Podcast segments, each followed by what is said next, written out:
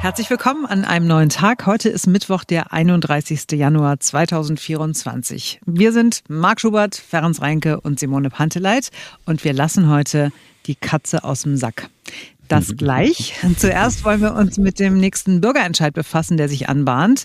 Es wird ein Bürgerentscheid werden, der für viel Aufsehen sorgen wird, da kann man sicher sein. Und wir sprechen mit dem Mann, der diesen Bürgerentscheid auf den Weg bringt und der weiß, wie man einen solchen Bürgerentscheid auch so auf den Weg bringt, dass dann auch wirklich was passiert. Mhm. Es geht um die Frage, wie grün Berlin werden soll, werden muss und das nicht nur, weil es schöner ist, äh, auf Bäume zu gucken. Es geht, wenn man es jetzt ganz krass sagen will, darum, ob man es hier in der Stadt in Zukunft noch aushalten kann.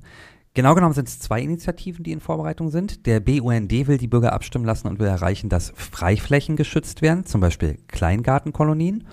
Bei einem Volksbegehren soll die Politik aufgefordert werden, hier etwas zu tun. Und das ist aber nicht genug, sagt Heinrich Strößenreuter.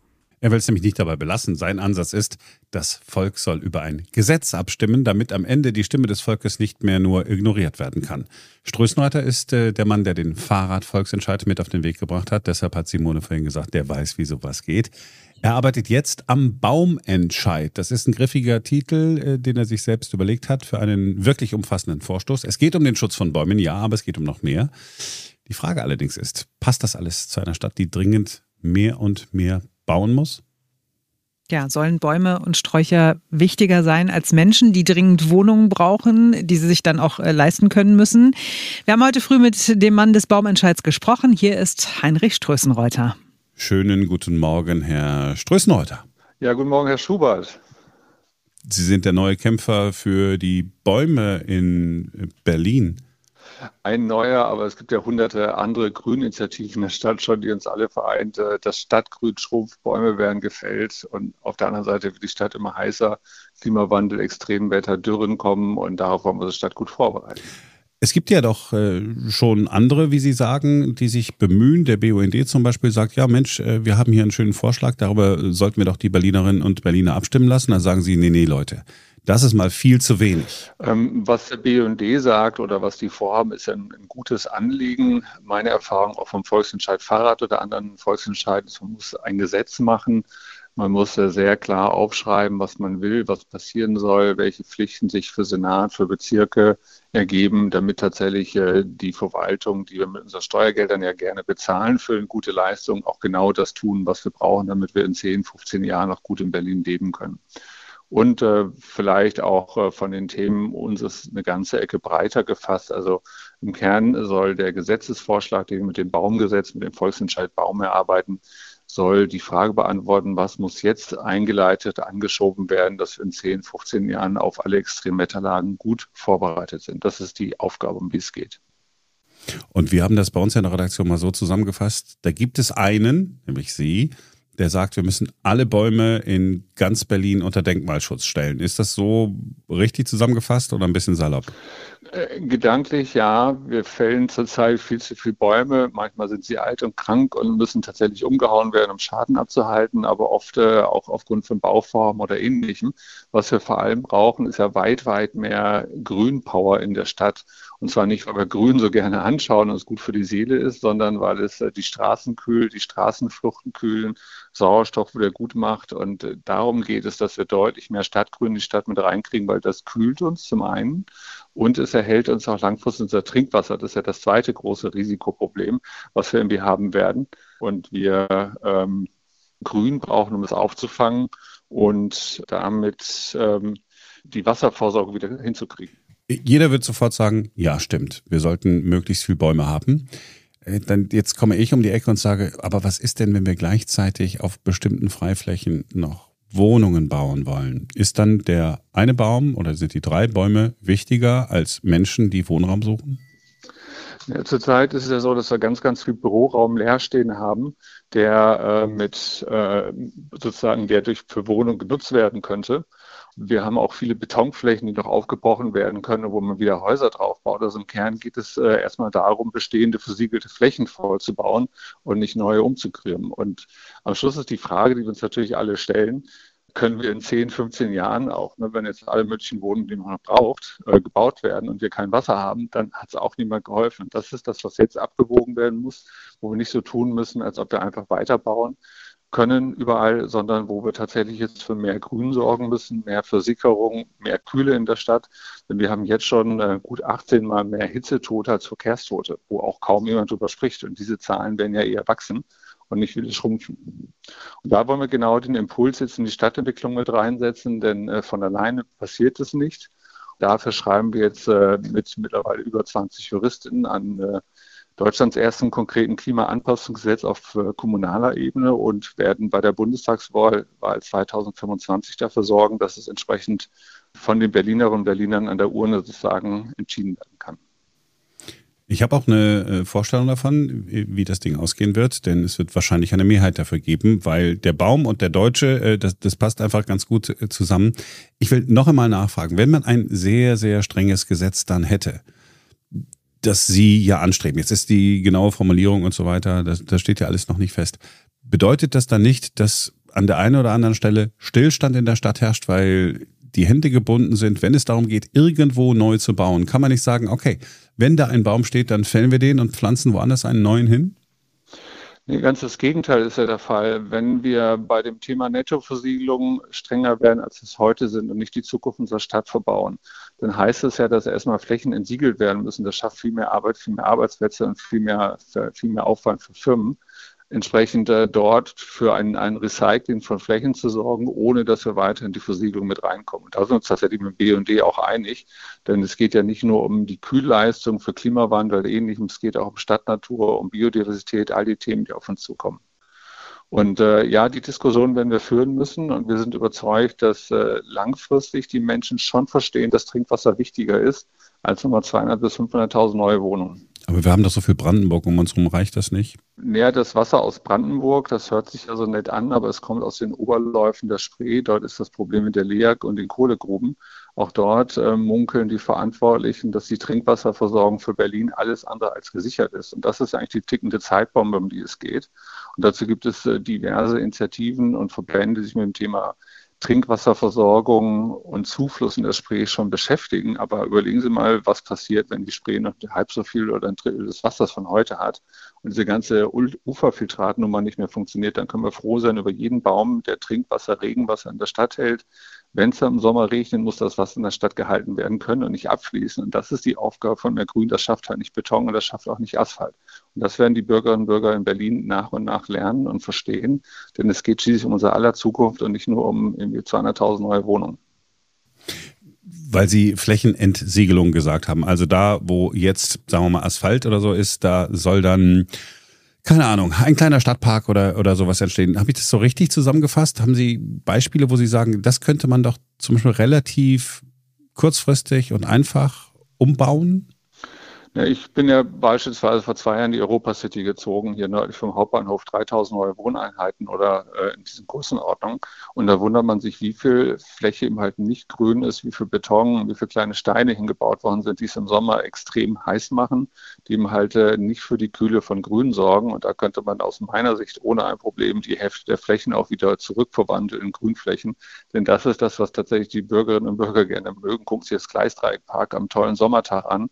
Da finden Sie ja keinen Quadratmeter, wo sie eine Picknickdecke hinlegen können. Also es ist tatsächlich für das gute Leben in der Stadt notwendig und es ist äh, überlebensnotwendig, wenn wir übermorgen noch genügend Trinkwasser in der Stadt haben und in heißen Tagen nicht zu viele tausend äh, Hitzetote haben wollen. Ich frage das äh, immer gern meine Gesprächspartner, wenn sie mit äh, Ideen ähm, unterwegs sind. Haben Sie Beispiele aus anderen Städten, wo Sie sagen, ach, die gehen da schon den richtigen Weg? Jetzt vermute ich immer, genauso bei Versagen Gesprächspartnern, dass irgendeiner sagt Dänemark und der nächste sagt, ja, Niederlande. Das beim Thema Radweg und Verkehr. Aber es gibt auch äh, Beispiele aus anderen Städten äh, in Asien, Singapur, die haben ganze alte Stadtflüsse oder Autobahnen umgebaut. Äh, das ist ja nicht das Thema, wo wir jetzt genau hinschauen, sondern wo man systematisch eine Entwicklung in die richtige Richtung leiten kann, denn es wird ja noch weiter gebaut. Es werden laufend im Straßenraum, wird ja Asphalt aufgebrochen und da sollten wir einfach zweimal überlegen, machen wir Asphalt wieder hin, dass im Sommer Affen Hitze heiß macht und es wohnen halt nicht alle draußen im Grunewald oder in Steglitz oder in Reinigendorf, sondern es wohnen halt auch gut zwei Millionen Menschen im S-Bahn-Innenstadtring und da sind genügend, die nicht nur wenige Bäume vor der Tür haben, sondern mit ihren Südfenstern massiv leiden unter Hitze und zwar heute schon. Und das wird ja mehr und nicht weniger. Also wir werden die Beispiele nochmal zusammensammeln, aber es gibt da mal Initiativen für kleine Stadtwälder, Tiny Forest, mehr Begrünungen, die finden Sie eigentlich in jeder Stadt. Äh, Bürgerinitiativen, die sich genau dafür einsetzen, dass es kühler wird, dass wir mehr Trinkwasser sammeln, also mehr Regen sozusagen ernten können und eben halt mehr Stadtgrün haben. Also wenn ich das zusammenfassen darf, Sie sagen nicht, ich will hier einen Baustopp für Berlin erreichen. Berlin soll so viel bauen, wie es will, aber bitte keine neue Fläche äh, versiegeln, sondern sich Flächen nehmen, die eh schon betoniert sind oder asphaltiert sind und dort äh, Häuser oder Beton oder sonst was draufsetzen. Aber so, dass man in diesen Häusern gut leben kann, dass sie die Aufheizung der Stadt nicht weiter vorantreiben, sondern letztendlich für mehr Systemkühl. Und da gehören Bäume dazu bei dem Systemkühl. Also für, für mehr Kühlung in der Stadt sorgen, dass die Zahl der Hitzetoten bei Extremwetterlagen zurückgeht und wir gleichzeitig mehr Regen in Anführungsstrichen ernten können. Also wenn es von oben regnet, das ist in Sommertagen, hatten wir die letzten fünf Jahre, der letzte Sommer war ein bisschen feuchter, der Winter jetzt auch, aber die letzten fünf Jahre waren eigentlich gezeichnet durch eine sehr, sehr starke Dürre und da sind die Bäume erstens reiheweise eingegangen, weil wir zu wenig Wasser in der Stadt haben zu wenig Grundwasser. Ähm, und das ist die, die Stadtentwicklungsleistung, wo auch die Bauwirtschaft in ihrer Verantwortung gefragt ist, die ja letztlich auch davon profitiert, dass wir unseren Steuergeldern Straßen für sie zahlen und finanzieren, dass auch sie gucken, dass wir genau diese Biopower von Bäumen, von Grünflächen für das Überleben dieser Stadt mit reinkriegen. Also Berlin als eine grüne, und ich sage das ganz bewusst so, Oase. Ja, das könnte man das Wort Oase nennen, aber äh, letztendlich, ne, wenn Sie draußen wohnen und ein Haus im Grünen haben, das haben halt viele in der Innenstadt nicht und die leiden unter den Hitzetagen ganz anders als äh, in den Außenbezirken. Und es geht darum, dass wir tatsächlich äh, nicht an der, an der Frage der Oase uns orientieren, sondern an der Frage, was brauchen wir, dass wir in 10, 15 Jahren bei vielen, vielen Tagen mit tropischen Hitzenächten und äh, Tagen, die tagsüber über 35, 40 Grad sind, uns abends wieder abkühlen können. Und da kommen ja auch noch die Menschen dazu, die in Büros oder in Fabriken arbeiten, wo sie keine Klimatisierung haben, die tagsüber völlig überhitzt sind, die abends auch diese Kühle brauchen. Also das ist das Thema, nicht die Oase, sondern äh, haben wir überlebensnotwendige Situationen für die Extremwetterlagen, die auf uns zukommen. In der Frage arbeiten wir uns ab und da sind wir sicher. Und das zeigt uns die City-Umfrage, die wir gemacht haben, dass wir mit dem Volksentscheid Baum äh, tatsächlich auf einem guten Weg sind. 80 Prozent der Wählerinnen sagen, jawohl, wir wollen den Senat verpflichten, mehr systematisch für Stadtgrün zu sorgen gegen diese Extremwetterlagen. Herr Schlussenreit, ich habe noch eine Frage, weil Sie es gerade gesagt haben. Vielleicht ist die äh, Ihnen unangenehm und dann müssen Sie auch äh, nicht beantworten. Sie haben gerade gesagt, Sie sind in die Europa City gezogen, vermutlich in einen Neubau vermutlich ein Neubau. Nach acht Monaten Suche war das erste und dann ich als Klimaaktivist kriege den ersten heißen Sommer mit und stelle fest, ich kriege mein Schlafzimmer auch bei Durchlüftung nachts nicht unter 27 Grad gekühlt. Und da denke ich, wie wird denn das eigentlich erst sein, wenn es hier mal richtig heiß ist? Das heißt, durch Ihren Einzug in ein neu gebautes Haus haben Sie ja auch signalisiert, Sie sind nicht gegen Neubau. Nee, also es, ist, es, sind ja alle Menschen, möchten ja gerne eben möglichst billige Miete haben oder billige Wohnungen kaufen. Das ist ein völlig nachvollziehbares äh, Bedürfnis. Ich bin jetzt auch kein Experte in Baupolitik, aber was ich definitiv weiß für das gute Leben in der Stadt, und zwar bei Extremwetterlagen, die auf uns zukommen, brauchen wir eine ganz andere Menge Grün, Versickerung von dem wenigen Regen, was noch runterkommt, dass das Trinkwasser gesichert ist. Und das sind alles Dinge, die zurzeit von der Stadtentwicklung nicht genügend gefördert werden. Und da wollen wir einen Unterschied machen. Deshalb schreiben wir mit über 20 Juristinnen gerade Deutschlands erstes konkretes Klimaanpassungsgesetz und werden ab, äh, ich sag mal, Mai in die erste Phase Unterschriftensammlung einsteigen.